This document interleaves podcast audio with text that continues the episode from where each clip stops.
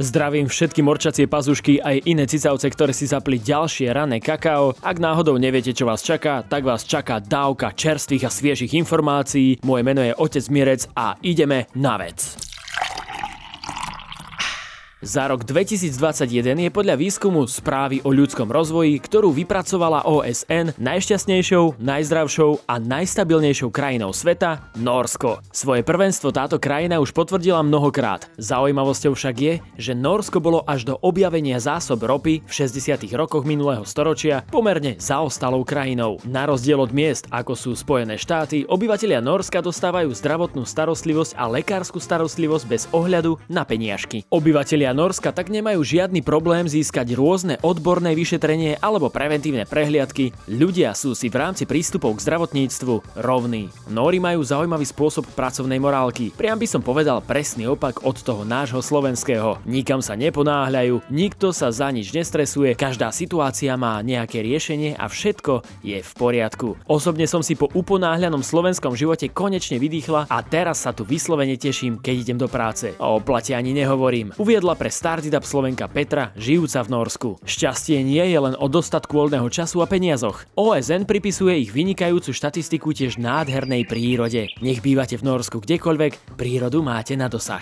Len 3% obyvateľov norskej metropoly Oslo majú ďalej ako 300 metrov do najbližšieho parku či lesa. No a napríklad metrom sa pohodlne vyveziete nad mesto, kde vás v lete čakajú chodníky ako v nízkych Tatrách a v zime perfektne upravené, osvetlené bežkárske trate. Ako u nás neviem kde. Veľa ďalších zaujímavostí o Norsku sa dozviete v článku na našom webe. U nás v Stardidape stále monitorujeme aj aktuálnu situáciu na Ukrajine, no a možno ste práve vďaka nejakým infoškám od nás zachytili, že jadrová elektráreň v Černobyle bola odpojená od elektrickej energie. No aktuálne máme informácie, že bieloruskí odborníci obnovili dodávky elektrickej energie do Černobylskej jadrovej elektrárne. Uviedol vo štvrtok ruský minister energetiky Nikolaj Šulginov. Informuje o tom aj TASR na základe správy britskej stanice Sky News. Černobyl bol odpojený od elektriny v dôsledku bojov medzi ruskými ruskými a ukrajinskými jednotkami po začiatku ruskej invázie na Ukrajinu. Ukrajina v stredu vyzvala Rusko na dočasné zastavenie palby, aby mohla opraviť elektrické vedenie do Černobylu, pričom varovala, že ak bude elektráreň od prúdu odpojená dlhšie, hrozí únik radiácie. Ukrajinský minister zahraničných vecí Dimitro Kuleba vyhlásil, že záložné naftové generátory dokážu elektráreň napájať maximálne 48 hodín.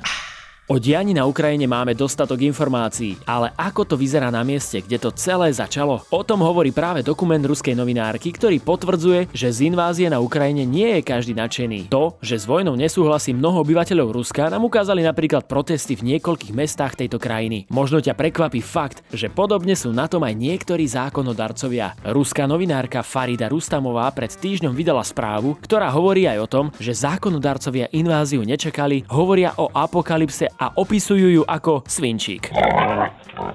Táto správa opisuje prostredie z Kremľa počas prvého týždňa ruskej invázie na Ukrajine. Vzhľadom na to, že pôvodne bola v ruštine, k západným médiám sa dostala až teraz, po preložení do angličtiny. Novinárka má mnoho zdrojov v prostredí Kremľa a aj vďaka tomu sa jej podarilo opísať pochmúrnu náladu ruskej elity. Ako Rustamova napísala, úradníci a zákonodarcovia síce môžu nesúhlasiť s rozhodnutiami svojich vodcov, ale iba v hĺbke svojej duše. Ani slovko nahlas.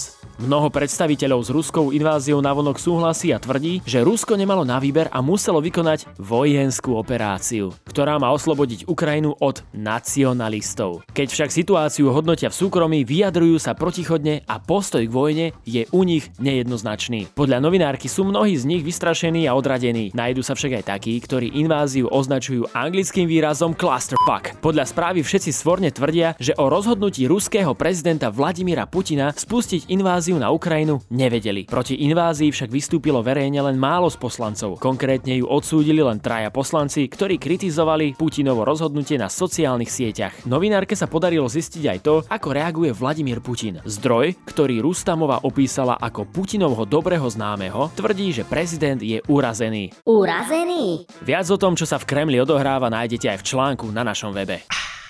No a teraz jedna veľmi zaujímavá informácia pre všetkých vegetariánov, aj mesožrútov, aj mesotariánov, aj vegežrútov. O tom, že sa čím ďalej tým viac ľudí zrieka mesa, nie pochyb a všetci už o tom tak trošku vieme. Mnohí to robia v záujme ochrany životného prostredia. Či už milovníkom mesa si alebo nie, isté je to, že jeho produkcia má pre našu planétu ničivé následky. Kým niektorí si za meso našli vhodnú náhradu, Niektorí dokonca vraj žijú zo slnka. iní tvrdia, že bez tejto potraviny nedokážu naplno fungovať. Práve potrebné živiny obsiahnuté v mese často bývajú argumentom tých, ktorí sa ho nechcú vzdať. Veda sa však posúva a náhradou mesa by už nemuseli byť len rastlinné výrobky. O niečo podobné sa snaží aj český startup Bene Meat Technologies, ktorý vytvára tzv. kultivované meso.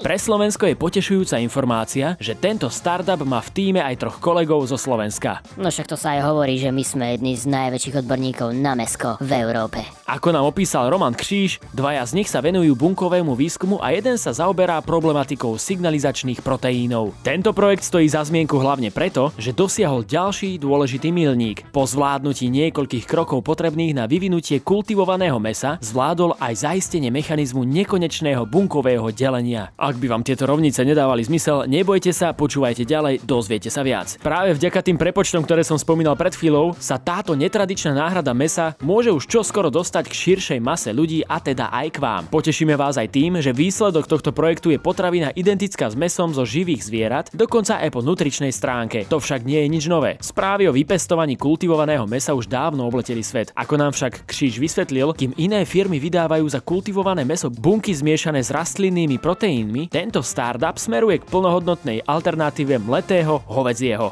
Možno to znie ako cesta bez prekážok, tak predsa len tam nejaká prekážčička je. Veľkokapacitnej výrobe tohto produktu zatiaľ bráni vysoká cena kultivačného média a rastových faktorov, ktoré sú pri výrobe potrebné. No a viac takýchto kultivovaných maškrt nájdeš aj v podobe článkov na našom webe.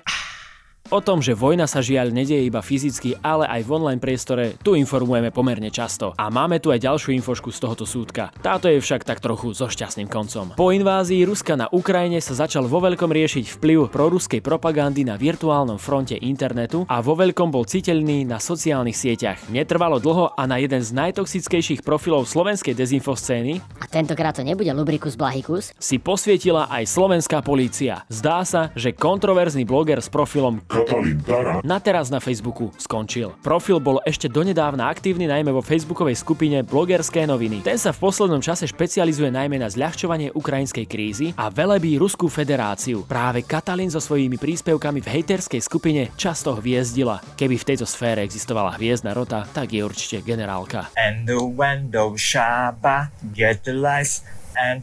Jeho alebo jej konanie ohrozuje bezpečnostný záujem Slovenskej republiky. S veľkou pravdepodobnosťou ide o profil, ktorého prevádzkovateľ je priamo financovaný Ruskou federáciou a bude môcť byť stíhaný za trestný čin vlasti zrady, za ktorý hrozí 25 rokov až do životie, napísal admin stránky Hoaxy a podvody. Blogerka, aj keď teda nevieme, či je to on alebo ona, a troll v jednej osobe v poslednom príspevku zároveň prosí fanúšikov, aby ju finančne podporili na platforme Patreon. No to si robí srandu. Ona chce za to ešte aj peniažky. Jeden z dôvodov, prečo to píšem, je aj ten, že príspevky od vás mi pri poslednom mesačnom zúčtovaní klesli pod hranicu 378 eur. Moja práca je teda posledným vývojom spoločenských udalostí ohrozená aj finančne. Narieka v statuse. Jaj, takú by som ti, aby si mala prečo plakať. V súčasnosti Slovensko zviazalo ruky viacerých dezinformačných platformiem, ako sú napríklad rôzne proruské konšpiračné weby. Na základe novely zákona, ktorý odklepla Národná rada, tak Národný bezpečnostný úrad zablokoval napríklad web Hlavné správy. Bye bye. A túto infošku som vycucal z nášho prémium obsahu. Ak by ste chceli viac prémiových šmakocíniek, stačí si ich predplatiť na našom webe.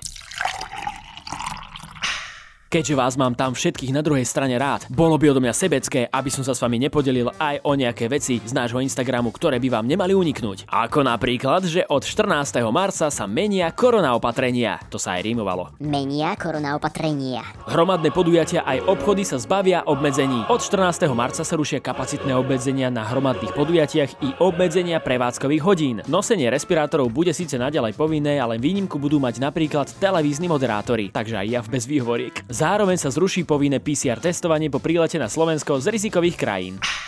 A pozor, ďalšia žena vo vysokej politike, čo je podľa mňa dobrým znamením. Maďarsko má totiž najmladšiu prezidentku Európskej únie. Ide o mladú stúpenkyňu Orbána, Katalin Novákovú. Vo svojom prejave pred poslancami Nováková zdôraznila, že vojnu, ktorá zúri na Ukrajine, nemožno ničím ospravedlniť. Nenechajme, aby s našimi životmi hrali ruskú ruletu. Veľmi pekne povedala a dodala, že úlohou Maďarska je postarať sa o utečencov a zachovať maďarskú menšinu, žijúcu v ukrajinskej zakarpatskej oblasti. Nováková vyhlásila, že bude bude pracovať na zachovaní súčasného právneho poriadku a ústavy, čo je podľa pozorovateľov odkaz pre opozíciu pre prípad jej víťazstva v aprílových parlamentných voľbách. Oznámila tiež, že jej prvá oficiálna zahraničná cesta povedie do Varšavy. Dúfam, že aj poľské krovky nakúpi.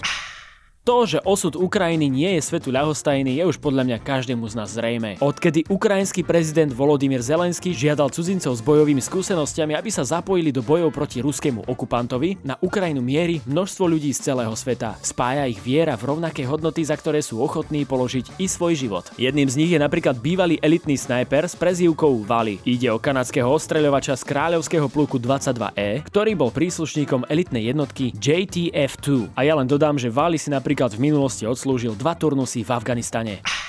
A poďme trošku na šport. Slovensko získalo na zimných paralympijských hrách v čínskom Pekingu ďalšiu medailu.